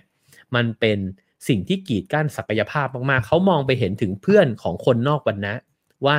มันจะมีอีกกี่ล้านคนน่ะที่สามารถเปล่งศักยภาพได้แบบเดียวกันกับเขานะฮะนี่ผมขอเชื่อมโยงไปถึง 2 ตอนที่พูดมาในวันจันทร์กับวันอังคารที่ผ่านมานะครับ เราพูดกันถึงเรื่องที่ว่า passion ของเราธรรมชาติที่แท้จริงของเราเปล่งศักยภาพออกมาได้มากที่สุดนะฮะเมื่อได้รับโอกาสได้รับการสนับสนุนนะครับ อันนี้ก็ตรงเป๊ะเลยนะฮะว่า คนเหล่านั้นเนี่ยอาจจะเต็มไปด้วยศักยภาพมากมายเลย แต่พอถูกกีดกันออกไปนอกวรรณะ นอกโอกาสแล้วเนี่ย ก็เหมือนกับอินเดียเองก็สูญเสียนะฮะสูญเสียคนเหล่านั้นเนี่ยให้ไปต้องกลายเป็นเป็นแรงงาน ที่เรียกว่าแรงงานชั้นต่ำเลยก็ว่าได้นะครับ แล้วก็หน้าที่ที่พวกเขาทำเนี่ยทำได้เพียงแค่ตักอุจจาระตักปัสสาวะอะไรแบบนั้นนะฮะเป็นงานที่ไม่มีใครอยากทำนั่นเองนะฮะหลังจากนั้นเนี่ยเขาก็เดินทางไปที่ลอนดอนอีกนะฮะกลับมาอินเดียแป๊บหนึ่งพออายุ 25 ก็กลับไป เรียนต่อที่ลอนดอนนะฮะไปเรียนเศรษฐศาสตร์นะครับที่ LSE นะครับวิทยาลัยเศรษฐศาสตร์แห่งลอนดอนนะครับแล้วก็ลงเรียนกฎหมายด้วยนะฮะเพราะฉะนั้นเอาความรู้กลับบ้านมาเนี่ยเต็มเปี่ยมนะครับแต่ว่าพอกลับบ้านมาฮะกลับมาที่อินเดีย ในนี้เขียนบอกว่าเขาก็หวนคืนสู่อ้อมกอดแห่งหนามแหลมของระบบวันนะอีกครั้งหนึ่งนะฮะเจ้าหน้าที่ธุรการและคนงานในที่ทำงานเนี่ยไม่เดินมาไม่เดินมาใกล้ชิดนะฮะแต่จะโยนแฟ้มเนี่ยโยนใส่โต๊ะทำงานเขาเพราะไม่อยากแปดเปื้อน ไม่อยากเอาตัวมาเข้าใกล้ด้วยซ้ำพรมในออฟฟิศจะต้องถูกม้วนเก็บนะฮะเวลาที่เขาเดินนะครับ แล้วก็เขาไม่สามารถหาที่พักในเมืองได้เลย ไม่ว่าจะเป็นที่พักของใครก็ตาม แน่นอนฮินดูไม่รับเขาอยู่แล้วนะฮะแต่มุสลิมคริสเนี่ยก็ไม่รับนะฮะเพื่อนที่เคยรู้จักที่มหาวิทยาลัยโคลัมเบียก็ปฏิเสธเขานะครับ พอได้เข้าพักในโรงแรมของชาวปาซีนะฮะชาวปาซีก็คือคนที่นับถือโซโรอัสเตอร์นะครับ แล้วก็พักอยู่ได้พักหนึ่ง ปรากฏว่าพอเจ้าของรู้ว่าเขาเป็นคนนอกวรรณะ ก็ให้กลุ่มชายฉกรรจ์ติดอาวุธนะฮะ มาโยนเขาเนี่ยออกไปจากโรงแรม เขารู้นะตอนนั้นเลยครับว่าคนนอกวรรณะไม่ได้เป็นคนชั้นต่ำสำหรับชาวฮินดูเท่านั้น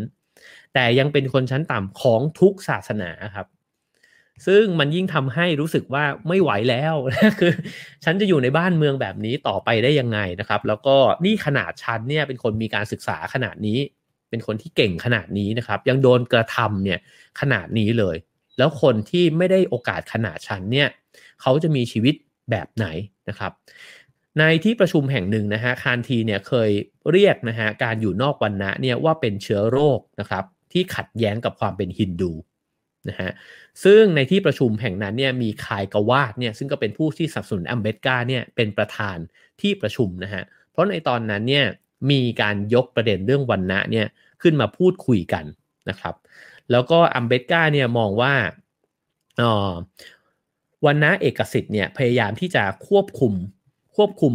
คนนอกวันนะเนี่ยนะฮะเพราะว่าตัวเขาเนี่ยได้ประโยชน์อะไรมากมายเต็มไปหมดนะครับ แล้วก็สิ่งที่เขาปฏิเสธเนี่ยคือจริงๆเนี่ยอาจจะมีความใจดีบางอย่างนะครับ มีการแก้กฎหมายบางอย่าง เพื่อที่จะให้คนนอกวันนะเนี่ยได้อะไรบางอย่างดีมากขึ้น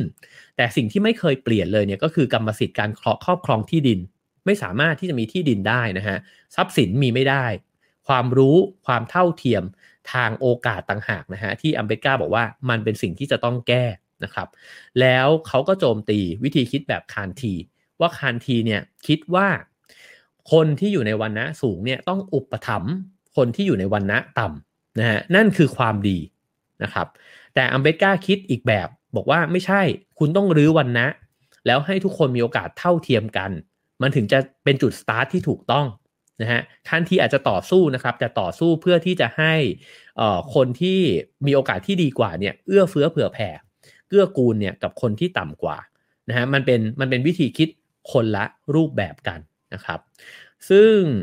ในนี้เนี่ยก็พูดถึงนะฮะอันนี้ผมเกริ่นไปบ้างแล้วในตอนต้น ว่ามันก็เป็นปัญหามากซึ่งในนี้เนี่ยเขาเรียกว่าการคว่ำบาตรทางสังคม ซึ่งจะว่าไปเนี่ยถ้าเราอธิบายกันในแง่ของความเข้าใจทางสังคมมันเข้าใจได้นะฮะถ้าเกิดว่าในระบบเดิม มีกฎระเบียบบางอย่างอยู่ แล้วมีคนที่ไปนอกนอกกฎนั้นเน่ยเช่นเขาห้ามแต่งงานข้ามวันนะนะฮะแต่กฎนี้มายังไงก็คุยกันอีกยาวนะครับอพอมีคนผิดกฎ ก็เลยถูกความบาตรนะครับ ห้ามแต่งงานมีเพศสัมพันธ์กันในหมู่พี่น้องญาติญาติมิตรนะฮะก็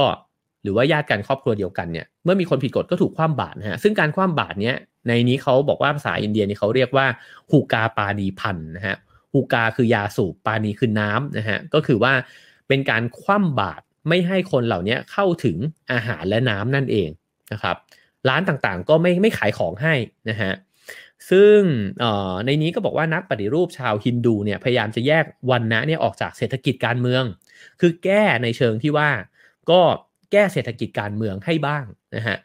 แต่ว่าอ๋อไม่ได้แก้วันนะคือยังไงก็จะจะไม่แก้เจ้าโครงสร้างวันนะนี้นะครับ และอย่างคานทีเนี่ยก็มีการพูดถึงพังคีนะครับ พังคีก็คือคนทำความสะอาดเนี่ยคานทีจะพูดถึงเขาพวกคนเหล่านี้เนี่ยด้วยท่าทีที่มีเมตตามากนะครับ ในนี้เขียนบอกว่าเขาจะแสดงความเป็นนักบุญผู้ทรงธรรมที่เอื้อเฟื้อ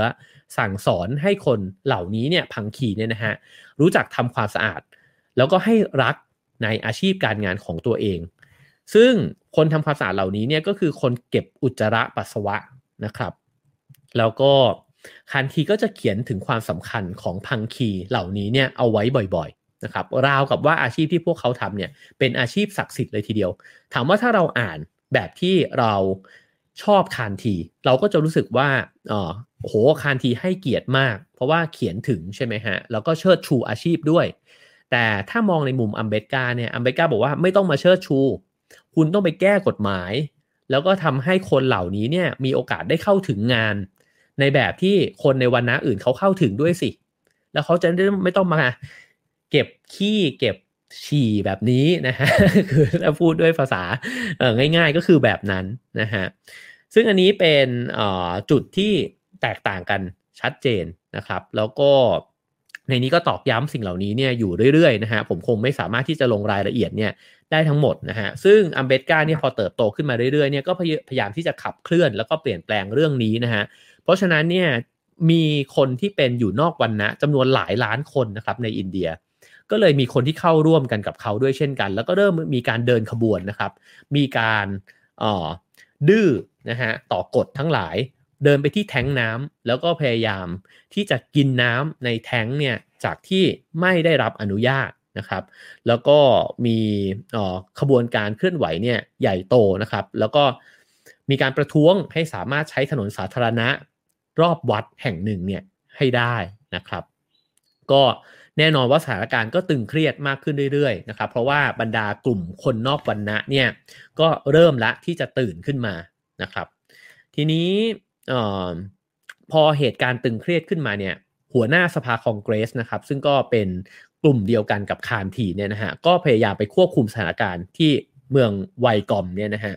แล้วก็นี่เป็นคำปราศัยของเขานะครับ จะขออนุญาตอ่านให้ฟังสักนิดหนึ่งนะฮะ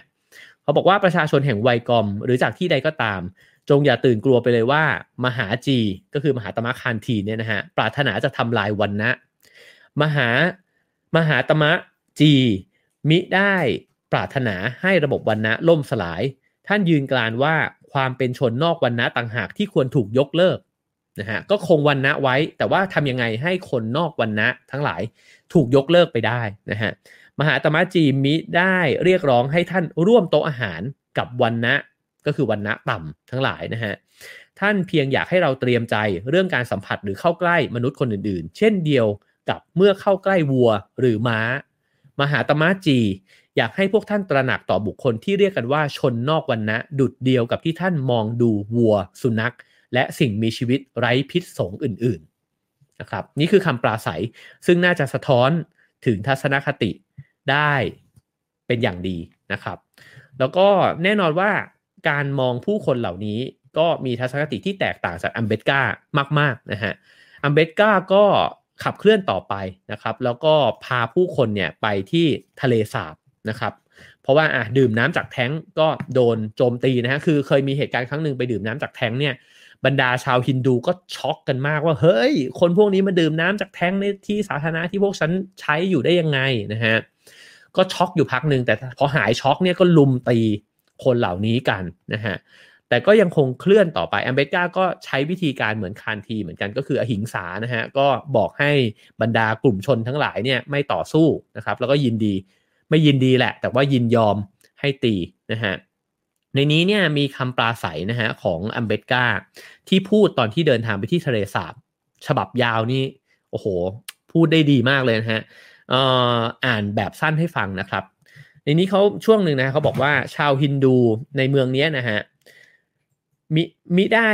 มิให้ดื่มน้ำเนี่ยจากทะเลสาบจะวะทานเนี่ยนะครับ หาใช่เพราะพวกเขาคิดว่าสัมผัสของชนนอกวันนะจะปนเปื้อนในน้ำนั้น หรือทำให้ทะเลสาบเหือดแห้งนะครับ คือไอ้ลำพังแค่คนนอกวันนะไปดื่มน้ำเนี่ย มันไม่ได้ทำให้ทะเลสาบเหือดแห้งไปหรอกนะครับ ไอ้เปื้อนมันก็ไม่ได้สกปรกอะไรขนาดนั้นนะฮะหากแต่เป็นเพราะพวกเขาไม่ต้องการยอมรับว่าวันณะที่ต่ำต้อยกว่าตน ตามประเพณีอันศักดิ์สิทธิ์นั้น แท้จริงแล้วเท่าเทียมกับพวกเขานะฮะใช่ว่าการดื่มน้ำจากทะเลสาบจะวะทาน จะทำให้เราเป็นอมตะ คือตัวผู้ดื่มเองเนี่ยก็ไม่ได้ดื่มแล้วเป็นน้ำวิเศษอะไรนะฮะเราใช้ชีวิตรอดมาได้ด้วยดี แม้ไม่ต้องดื่มน้ำจากทะเลสาบแห่งนี้ เราไม่ได้จะไปยังทะเลสาบจวทาน เพียงเพื่อดื่มน้ำเท่านั้น แต่เราไปเพื่อยืนยันว่าเราเป็นมนุษย์ เช่นเดียวกับคนอื่น จะต้องเป็นที่ประจักษ์ชัดว่าการประชุมนี้เป็นไปเพื่อกำหนดบรรทัดฐานแห่งความเสมอภาคนะครับนี่คือเจตนาของอัมเบตกานะครับก็คือเพื่อที่จะบอกว่ามนุษย์ทุกคนควรจะได้รับโอกาสในชีวิตที่เท่าเทียมกันนะฮะก็ชัดเจนนะครับ อันนี้ก็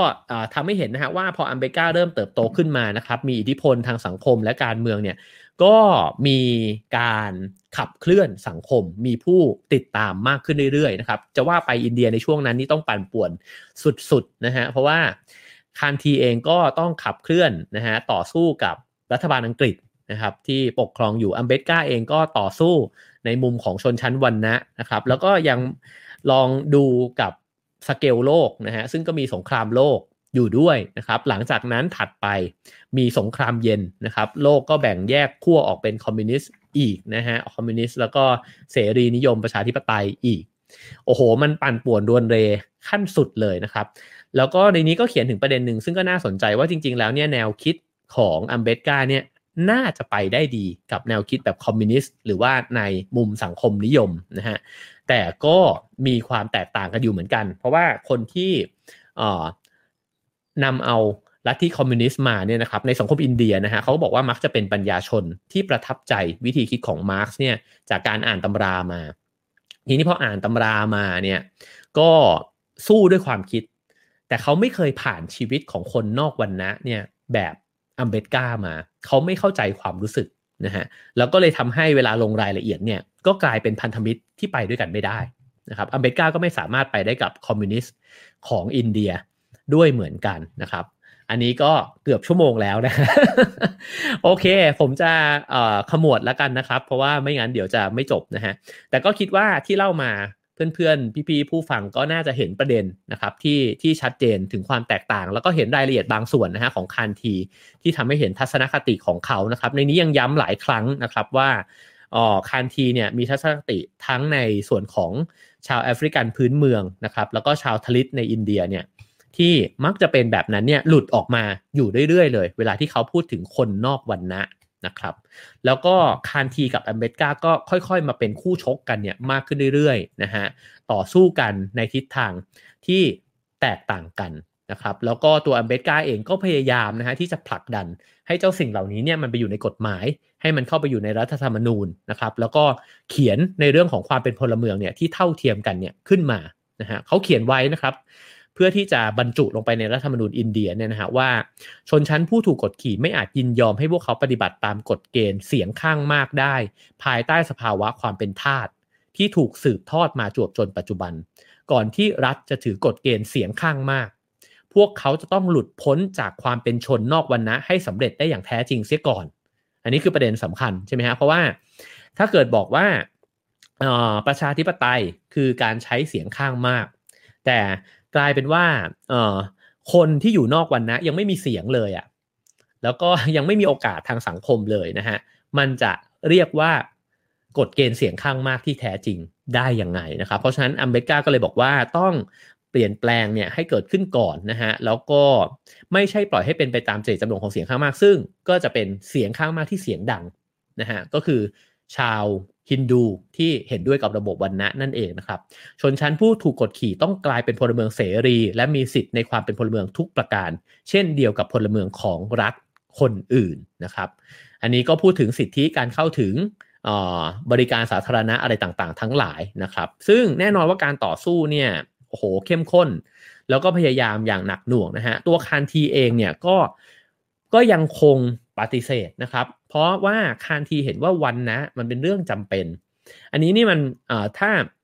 ผมไม่แน่ใจว่าสามารถที่จะบอกว่ามันก็คล้ายๆกับคอนเซอร์เวทีฟกับริเบอรัลเหมือนกันนะฮะ คือคานทีเติบโตมากับระบบวันนะนะครับ แม้เขาจะปลดแอกอินเดียออกจากอังกฤษเนี่ย แต่ว่าเขามองว่าวันนะมันล่มสลายไม่ได้อะไม่งั้นประเทศมันพังนะฮะ อัมเบกาก็บอกไม่จริงนี่หว่า เพราะว่าสังคมอื่นเขาก็ไม่ได้มีวันนะ ก็เถียงกันอยู่แบบนี้นะเถียงกันจนแก่เลยนะครับ แล้วก็มันก็มีเหตุการณ์หนึ่งที่เอ่อที่ทำให้เกิดความเปลี่ยนแปลงนะครับเออจริง ๆ แล้วมีรายละเอียดเยอะเลยนะครับ ผมตัดชึบมาที่ช่วงท้ายๆเลยแล้วกันนะครับ ก็คือตัวคานทีเองเนี่ยก็เมื่อถูกกดดันนะฮะในเรื่องประเด็นนี้เนี่ยเขาเปลี่ยนไปเยอะเหมือนกันนะครับ แล้วก็ในช่วงหลังเนี่ยเขาก็ ให้ความสำคัญกับชนนอกวรรณะเนี่ยมากขึ้นนะฮะแล้วก็ตั้งชื่อให้กับพวกเขาเนี่ยใหม่ว่าฮาริชนนะฮะก็มีการพูดถึงชื่อนี้กันเยอะเหมือนกันนะฮะในช่วงหลังฮาริเนี่ยก็คือชื่อของเทพเจ้าฮินดูนะครับชนก็คือผู้คนนะฮะฮาริชนก็คือคนของพระเจ้านะครับ ซึ่งในมุมของคานทีก็คือให้เกียรติว่าคนเหล่านี้อย่าไปดูถูกเขานะฮะเขาเป็นคนของพระเจ้านะครับ แต่ว่าในมุมของอัมเบกาเนี่ยบอกว่านี่คือการ กลืนกลายนะฮะหลอมรวมเอาคนที่พยายามที่จะตั้งคำถามกับวันนะของฮินดูเนี่ยให้กลายไปเป็นคนของพระเจ้าของฮินดูนะฮะก็เป็นการเมืองเหมือนกันนะครับ แล้วคันทีก็ทำสื่อนะฮะออกมาออกมาเล่มหนึ่งนะฮะชื่อว่าเออชื่อว่าฮาริอะไรสักอย่างนะฮะเดี๋ยวน่าจะเปิดไปเจอนะครับ ก็เป็นเรื่องเดียวกันเลยนะฮะก็คือพยายามที่จะพูดถึงแล้วก็ส่งเสียงเนี่ยในประเด็นของ คนนอกวันนะด้วยเหมือนกันนะฮะซึ่งอัมเบกาไม่เคยเชื่อเลยนะครับอัมเบกาก็เชื่อว่าคานทีเนี่ยเป็นคนที่ยังไงเนี่ยก็อยากที่จะคงวันนะไว้อยู่แล้วนะครับคราวนี้มาถึงจุดพีคว่าเหตุการณ์ครั้งหนึ่งเนี่ยก็ต่อสู้กันไปมาแบบนี้นะครับ แล้วก็ครั้งหนึ่งคานทีออติดคุกนะฮะก็คือต้องไปอยู่ในห้องขัง เพราะว่าตอนนั้นเนี่ยอังกฤษเนี่ยจับคานทีเข้าไป อยู่ในห้องขังนะครับ แล้วก็ทำให้มีกฎหมายฉบับหนึ่ง ที่เหมือนกับเป็นเรื่องของนอกวันนะเนี่ยนะฮะสามารถที่จะถูกผลักดันเข้าไป แล้วก็เหมือนกับได้ได้ใช้นะฮะได้ใช้ในประเทศอินเดียเนี่ยขึ้นมาจริง ๆนะครับ ซึ่งคานทีเนี่ยจากการที่เขาเนี่ยเถียงกับอัมเบตกามาตลอดเขายอมรับกฎหมายฉบับนี้ไม่ได้เลยนะฮะ ก็เลยทำให้คานทีเนี่ยประกาศนะครับบอกว่าเขาจะอดอาหารในคุกนะครับ อันนี้ก็ถ้าเกิดว่าได้อ่านประวัติคานทีอาจจะเคยได้ยินเรื่องนี้ด้วยเหมือนกันนะครับ แล้วก็เขาก็ประกาศว่าจะอดอาหารจนกว่าที่กฎหมายฉบับนี้มันจะถูกยกเลิกไป และนี่ก็เป็นเรื่องใหญ่นะครับ เป็นเรื่องที่แบบผู้คนก็เลยรู้สึกว่า โอ้ ไม่ได้แล้วนะฮะ จะให้คานทีเนี่ย จะให้คานทีอดอาหารตายไปไม่ได้นะครับ เพราะว่าคานทีเป็นคนสำคัญมาก ๆ ของสังคมอินเดีย ทั้งในตอนนั้นแล้วก็ในตอนนี้นะครับ ก็โอเค ก็คือกฎหมายฉบับนั้นเนี่ยก็คือการเลือกตั้งนะฮะที่แยกชนนอกวันนะเนี่ยออกมา ก็คือทำให้ตัวชนนอกวันนะเนี่ยได้ มีโอกาสมากขึ้นในการใช้สิทธิ์ใช้เสียงนั่นเองนะครับ แล้วก็รัฐบาลอังกฤษเนี่ยก็บอกว่าถ้าจะเพิกถอนไอ้บทบัญญัติเนี้ยก็ต้องให้คนนอกวรรณะเนี่ยเห็นชอบก่อน อินเดียก็เลยโกลาหลนะฮะเพราะว่าคนที่สนับสนุนคานธี ก็เห็นเป็นอีกแบบบอกเฮ้ยนี่พวกคุณพยายามจะฆ่าคานธีหรือเปล่า นี่เป็นจุดชนวนสำคัญนะฮะที่ทำให้ image ของอัมเบดการ์เนี่ยเปลี่ยนไปไอ้เจ้าความโกลาหลจากการที่คานธีอดอาหารประท้วงกฎหมายฉบับนี้เนี่ย ทำให้อัมเบดการ์กลายเป็นผู้ร้าย แล้วก็ผู้ทรยศอินเดียเนี่ยนะฮะเป็นผู้สร้างความแตกแยกให้เกิดขึ้นในอินเดีย ในสายตาของคนที่ชื่นชอบคานทีนะครับ แล้วก็บรรดานักคิดนักปกครองนะฮะอย่างถากูลนะฮะรพินทนานาถากูลนะฮะหรือว่าเนรูทั้งหลายเนี่ยก็อยู่ฝ่ายคานทีด้วยกันทั้งนั้น ชนชั้นเอกสิทธิชนทั้งหลายเนี่ยอยู่กับคานทีทั้งนั้นนะฮะวัดฮินดู ก็อยู่กับคานที ฉะนั้นเนี่ยอัมเบกาก็เหมือนกับตกอยู่ในสถานการณ์ที่ลำบากนะครับ แล้วก็บรรดาชนนอกวรรณะเองเนี่ยที่เป็นผู้นำในการขับเคลื่อนเรื่องเหล่านี้เนี่ยก็หวาดกลัวนะครับว่าถ้าคานทีตายไปเนี่ยจะเป็นยังไง พวกเขาคิดว่าถ้าคานทีตายไป ผลร้ายจะเกิดขึ้นกับขบวนการขับเคลื่อนของพวกเขาเสียด้วยซ้ำนะฮะก็คือว่าแทนที่จะ เคยถูกดูถูกอยู่แล้วเนี่ยจะยิ่งถูกดูถูกหนักขึ้นไปอีกนะฮะแล้วดีไม่ดีชาวฮินดูเนี่ยอาจจะมาโอ้โหกระทำรุนแรงเนี่ยกับพวกเขาได้เลยนะครับ เพราะเขาจะถูกตราหน้าว่ากลายเป็นสาเหตุแห่งการตายของคานที ฉะนั้นนี่เป็นเรื่องซีเรียสมากนะครับ ในนี้อรุณสตรีเขียนว่าแล้วอัมเบกาจะทำอย่างไรได้ละ่ะ วันต่อมาเขาก็ปราศัยนะฮะที่กรุงบอมเบย์บอกว่าเขา ซาบซึ้งกับคานธีนะฮะว่าเขาประทับใจชายผู้นี้ที่แสดงมุมมองที่แตกต่าง แม้จะแตกแตกต่างจากข้าพเจ้าในที่ประชุมนะฮะแต่กลับเร่งรุดช่วยเหลือข้าพเจ้า มิใช่ช่วยฝ่ายตรงข้าม ก็คือเหมือนกับไป support คานธีในบางแง่มุม แล้วก็หย่อนตัวเองลงมาหน่อยหนึ่งนะฮะแล้วหลังจากนั้นสถานการณ์มันก็ค่อยๆดีขึ้นนะครับคานธีก็ทำสำเร็จนะฮะแล้วก็ทำให้หลังจากนั้นเนี่ยบรรยากาศของ ชนนอกวันนะเนี่ยก็ไม่ได้แข็งแรงแบบเดิมเนี่ยอีกต่อไปนะครับ เพราะว่าเหมือนกับเขาต้องอ่อนลงอะ่ะเพราะว่าคานทีมาแรงมากนะฮะแล้วก็จากนั้นนั่นเองนะครับคานทีก็เลยเปลี่ยนนะฮะแล้วก็เหมือนกับหย่อนตัวเองลงมา เพื่อที่จะเข้าหาชนนอกวันนะด้วยเช่นกันเหมือนที่เมื่อกี้เล่าไปนะครับ ก็คือเรื่องการตั้งคำว่าหริชนเนี่ยขึ้นมาทำสื่อนะฮะสำนักอ่า หนังสือพิมพ์ ชื่อว่าหริชนเช่นกันนะฮะออกมาเนี่ยเพื่อที่จะเป็นสื่อให้กับชนนอกวันนะเหล่านี้นะครับ ซึ่งอัมเบตกาไม่เคยเชื่อเลยนะฮะว่าคานทีเนี่ยจะเห็นเห็นด้วยกับการล้มล้างวันนะเนี่ยนะฮะและคานทีก็ไม่เห็นด้วยจริง ๆ นั่นแหละนะครับ กระทั่งว่าในช่วงปลายปลายยุคของคานทีแล้วเนี่ยก็คือช่วงที่เขาแก่แล้วเนี่ยนะฮะเขาก็เคยให้สัมภาษณ์กับสื่อนะครับ ว่า สื่อเนี้ยก็ถามเขาว่าเนี่ยมันก็มีความหลากหลายมากมายเลยในอินเดียนะครับ จริง ๆ แล้วเนี่ยมันก็น่าจะมีการอยอมรับแล้วก็แล้วก็สามารถที่จะสวดมนต์ให้กับพวกเขาได้ด้วยไหมแล้วนะครับ หรือว่าเทศให้พวกเขาฟังก็ได้นี่นะฮะคานทีเนี่ยตอบบอกว่าท่านจะเทศพระวรสารให้วัวฟังหรือเปล่าล่ะ ชนนอกวันนะบางคนเนี่ยเขาเขายิ่งกว่าวัว ข้าพเจ้าหมายความว่าพวกเขาแยกลักษณะของศาสนา อิสลาม ฮินดูและคริสต์เนี่ยได้พอๆกับวัวนั่นแหละนะครับ ก็นะฮะก็เหมือนกับอรุณทตีเนี่ยพยายามรวบรวมมานะฮะในแง่หนึ่งถ้าชอบคานทีอ่านเล่มนี้อาจจะรู้สึกว่าอรุณทตีเนี่ยอคติกับคานที อย่างแรงนะคือ คือตัดมาเฉพาะด้านลบเลย แต่ถ้าเรามองเจตเจตนาว่าผู้เขียนพยายามจะถ่วงดุลนะฮะว่าคานทีสว่างมามามากแล้วแหละ เราเห็นเขาโอ้โหสุกสกาวเป็นผู้วิเศษเนี่ย การที่จะเห็นด้านร้ายของเขาบ้าง มันก็อ่ามันก็อาจจะอาจจะดีเหมือนกันนะครับทำให้เห็นความเป็นมนุษย์ของเขามากขึ้นนะครับ แล้วก็เห็นว่าเขาอยู่ในโครงสร้างสังคมแบบไหนทำให้เขาเนี่ยคิดแบบไหนนะฮะการต่อสู้เช่นนี้ยังคงเกิดขึ้นตลอดนะฮะจนกระทั่ง วาระสุดท้ายนะครับของชีวิตจริงๆในนี้ก็พูดถึงตอนที่คานทีถูกยิงด้วยนะฮะแล้วก็บอกว่ามันก็เป็นเรื่องราวเหล่านี้ด้วยเหมือนกัน เป็นเรื่องราวของฮินดูหัวรุนแรงที่สุดโต่งกว่านะครับ ก็พอคานทีเนี่ยน้อมไปถึงคนที่เป็นคนนอกวันนะบรรดาฮินดูหัวรุนแรงก็จะรู้สึกว่า เฮ้ยทำไมอะคนเหล่านี้ไม่ควรจะได้รับ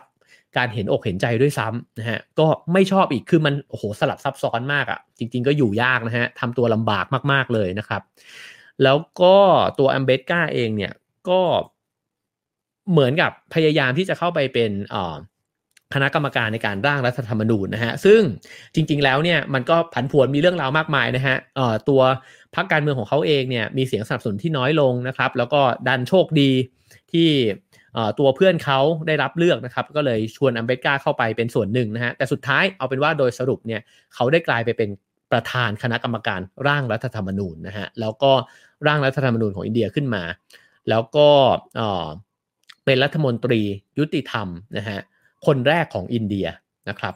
สุดท้ายก็มีส่วนแหละในการร่างรัฐธรรมนูญขึ้นมานะฮะแต่สุดท้ายหลังจากเขย่ากันในคณะกรรมการแล้วเนี่ยวันนะเอกสิทธิ์เนี่ยก็ยังได้รับ โอกาสได้รับบทบาทเนี่ยนะฮะในสังคมมากกว่าอยู่ดีนะครับ แล้วก็เขายังไม่สามารถทำในสิ่งที่เขาต้องการได้ก็คือทำให้ทุกคนเนี่ยเท่าเทียมกันจริงๆนะฮะหลังจากนั้นเขาก็เเริ่มไปเปิดเป็นศาสนสถานนะครับ เพื่อให้ชนชั้นชนนอกวันนะได้ได้เข้ามาร่ำเรียนกันนะครับ แล้วตัวเขาเองเนี่ย ได้ข้อสรุปอย่างหนึ่งครับ อันนี้เป็นข้อสรุปสำคัญกับทั้งหมดที่เล่ามาด้วยเช่นกันนะครับ ก็คือเขาบอกว่าผู้คนเนี่ยปรารถนาจะเป็นส่วนหนึ่งของชุมชนทางจิตวิญญาณเนี่ยอย่างมาก ซึ่งกฎหมายสิทธิมนุษยชน หรือรัฐธรรมนูญเนี่ยก็ไม่สามารถที่จะตอบสนองความปรารถนาเหล่านั้น ได้อย่างเต็มที่ หมายความว่าคนอยากจะเป็นส่วนหนึ่งกับชุมชนทางจิตวิญญาณเนี่ยมากนะฮะอาจจะ มากกว่าการที่เห็นว่าตัวเองควรจะเท่าเทียมกับคนอื่นด้วยซ้ำอะก็คือยอมอยู่ในระบบเนี่ยแล้วก็ได้เป็นส่วนหนึ่งนะฮะกับศาสนากับความเชื่อนะครับกับกับสิ่งที่มันนอกเหนือไปจากเหตุและผลนะฮะสิ่งเหล่านี้มันสำคัญสำหรับตัวเขานะครับ มากเลยอัมเบตกาก็เลยหันไปนับถือศาสนาพุทธนะฮะหลังจากที่ศึกษา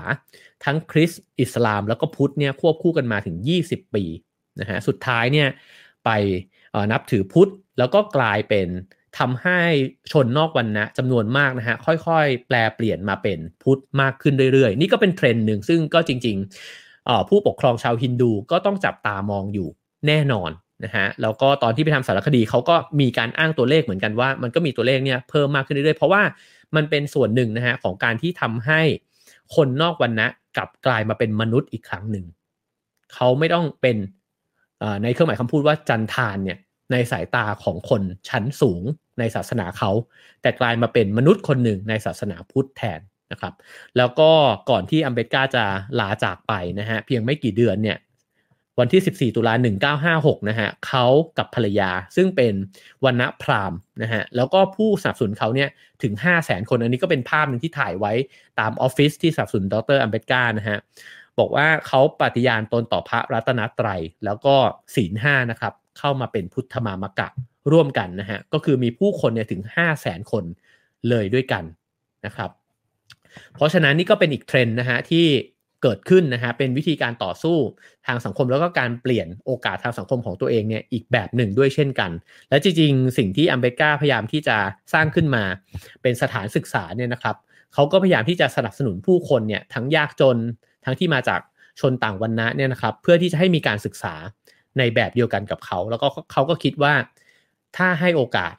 ก็เราจะได้บุคลากรเนี่ยเพิ่มขึ้นนะฮะในสังคมในประเทศนะครับ ในนี้ลงเอยไว้อย่างเจ็บแสบเลยทีเดียวนะครับ อรุณธตีเขียนไว้ในในตอนท้ายนะครับว่าครบรอบวันเสียชีวิตของแอมเบดการ์มาจนถึงวันนี้เนี่ยก็เนิ่นนานมากแล้วนะฮะพวกเราก็คือชาวอินเดียเนี่ยเฝ้ามองการก่อมหาวิหารพระราม แทนที่มัสยิดด้วยความหวั่นเกรง เศรษฐีได้อยู่ภายใต้ปีกความมั่งคั่งของเขานะครับ ดังที่มหาตมะคานธีเนี่ยปรารถนามาตลอด เพราะว่าอรุณธตีมักจะบอกว่าบรรดาเศรษฐีเนี่ยก็อย่างมากก็คือรวยแล้วแล้วก็แบ่งเอาเอ่อทำบุญเนี่ยให้กับคนยากจนเท่านั้นเองนะครับ แล้วคานธีก็ support ระบบนั้น อันนี้อรุณธตีเป็นคนที่บอกนะฮะ แล้วก็บอกว่าการปกครองแบบสี่วรรณะไม่เคยถูกแผ้วพานนะครับวรรณะพราหมณ์ยังคงมีอำนาจเหนือความรู้วรรณะแพศย์อยู่เหนือการค้าวรรณะกษัตริย์ อาจจะตกอยู่ในสภาวะที่ไม่สู้ดีนักนะฮะแต่ส่วนใหญ่ก็ยังคงเป็นเจ้าของที่ดินในชนบทวันณสูตรนั้นใช้ชีวิตอยู่ในชั้นใต้ดินของเรือนจำคอยป้องกันผู้รุกราน แล้วก็บรรดาอาธิวาสีนะครับต้องต่อสู้เพื่อความอยู่รอดก็คือวันนะ ที่ดีกว่าทลิตนิดนึงนะฮะ ส่วนชาวทลิตน่ะเหรอ เราได้จารณัยกันไปหมดแล้วไงล่ะ คือพวกเขาก็ถูกทำร้าย ถูกข่มขืน ถูกฆ่านะครับ ในสถิติที่ถี่มากๆนะฮะ แล้วเขาก็ลงท้ายว่าวันนะจะถูกถอนรากถอนโคนได้หรือไม่ในอินเดีย ไม่ยกเว้นหากเราหารกล้าจัดเรียงดวงดาวบนฟ้าเสียใหม่ ไม่ ยกเว้นผู้ที่เรียกตนเองว่าหัวก้าวหน้าจะวิจารศาสนาพราหมณ์อย่างถึงรากถึงโคน ไม่ยกเว้นผู้ที่เข้าใจศาสนาพราหมณ์จะเหลาข้อวิจารณ์ทุนนิยมจนแหลมคม และไม่ยกเว้นเราจะอ่านงานเขียนของบาบาซาเฮบอัมเบตกาหากไม่ใช่ในห้องเรียนก็นอกห้องเรียน จนกว่าจะถึงวันนั้น เราจะยังคงเห็นผู้ที่อัมเบตกาเรียกว่า หญิงชายเสียสติ แห่งฮินดูสถาน ผู้ซึ่งเสมือนไม่ปรารถนาจะกลับไปเป็นปกติอยู่เช่นนั้นร่ำไป ทั้งหมดนั้นคือเรื่องราวในหนังสือเล่มนี้นะครับ รู้สึกว่าดีใจมากเลยที่เล่าได้ ก็อาจจะรู้เรื่องบ้าง ไม่รู้เรื่องบ้างนะฮะกระโดดไปบ้างนะครับ แล้วก็ลงรายละเอียดน้อยไปบ้างต้องขออภัยจริงๆนะครับ นี่เป็นความพยายามสุดขั้วเหมือนกัน เพราะว่าตอนอ่านก็คิดว่าจะเล่าได้จริงๆเลยนะฮะก็สนใจชวนกันไปซื้อนะครับ อยากเชียร์กันไปซื้อหนังสือเล่มนี้นะฮะบัณฑิตกับนักบุญนะครับสำนักพิมพ์สวนเงินมีมานะครับอรุณสตรีรอยนะครับ ผู้แปลคือคุณรวิวานรวิวานสกุลนะครับ แล้วก็คุณชาวาเกษมสุขนะฮะบรรณาธิการคือคุณดรุณีแซ่ลิ้วนะครับขอบคุณสวนเงินมีมาด้วยนะฮะที่พิมพ์หนังสือดีๆมา ผมเนี่ยเป็นคนหนึ่งนะครับที่มีคานทีเป็นไอดอลนะครับเพราะผมรู้สึกว่าคานทีเป็นคนที่ ผมเคยอ่านหนังสือของเขา แล้วก็คนที่พูดถึงคานทีเขาจะบอกว่าคานทีเป็นคนที่ขับเคลื่อนสังคมไปพร้อมกับการปฏิบัติตนด้านใน คือไม่ทิ้งทั้งโลกภายนอก แล้วก็ไม่ทิ้งโลกภายในนะครับ แต่การที่เราจะชื่นชมใครสักคนหนึ่งให้ครบทุกทุกมิติเนี่ย ก็ควรจะเห็นด้านด่างพร้อยของเขาด้วยเช่นกันนะครับ แล้วก็ผมดีใจมากที่ได้อ่านหนังสือเล่มนี้นะฮะเพราะว่ามันทำให้ผมเคลียร์ขึ้นมากตอนที่ผมเดินทางไปทำสารคดี แล้วก็มีคนจำนวนมากเลย ที่แวดล้อมชุมชนของดรเอมเบตกาอยู่เนี่ยที่เขาไม่ชอบคานทีแล้วก็มาพูดถึงคานทีเนี่ยอยู่ในรายการแล้วก็ในกล้องนะครับว่าเฮ้ยเนี่ยคุณรู้ไหมคานทีเป็นอย่างนั้นอย่างนี้นะฮะก็ทำให้เคลียร์มากขึ้นนะครับ ก็ขอบคุณมากๆครับ ขอบคุณทุกคนนะครับ ก็สามารถให้คะแนนกันได้เช่นเคยนะครับ 5 4 3 2 1 นะฮะ แล้วก็สามารถสนับสนุน Have a nice day ได้นะครับ ตามเบอร์บัญชีที่ขึ้นอยู่บนหน้าจอนะครับ ถ้าคิดว่าการเล่าเรื่องเหล่านี้เป็นประโยชน์นะครับ หรือจะเป็น QR code ก็ได้เช่นกันนะครับ แล้วก็ขอขอบคุณสปอนเซอร์ของเรานะครับยาดม Black Inhaler นะครับยาดมสีดำจาก Peppermint Feel เย็นเข้มโล่งจมูก มียูคลิปตัสเพิ่มขึ้น 2 เท่า ดมได้บ่อย ปลอดภัยแน่นอนนะครับ แล้วก็มีส่วนช่วยฆ่าเชื้อแบคทีเรีย ในระบบทางเดินหายใจด้วยนะครับ สามารถหาซื้อได้ตามร้านสะดวกซื้อแล้วก็ร้านขายยาใกล้บ้านคุณนะครับขอบคุณทุกคนมาก ๆ ครับ ผมขออภัยนะฮะ ที่วันนี้เลยเวลามานะครับ เดี๋ยวไปต่อกันในขับเฮาส์ครับผม แล้วเจอกันพรุ่งนี้กับโมเน่นะฮะกับพี่ตุ้ยนะครับ7โมงเช้าเจอกันครับ Have a nice day ครับ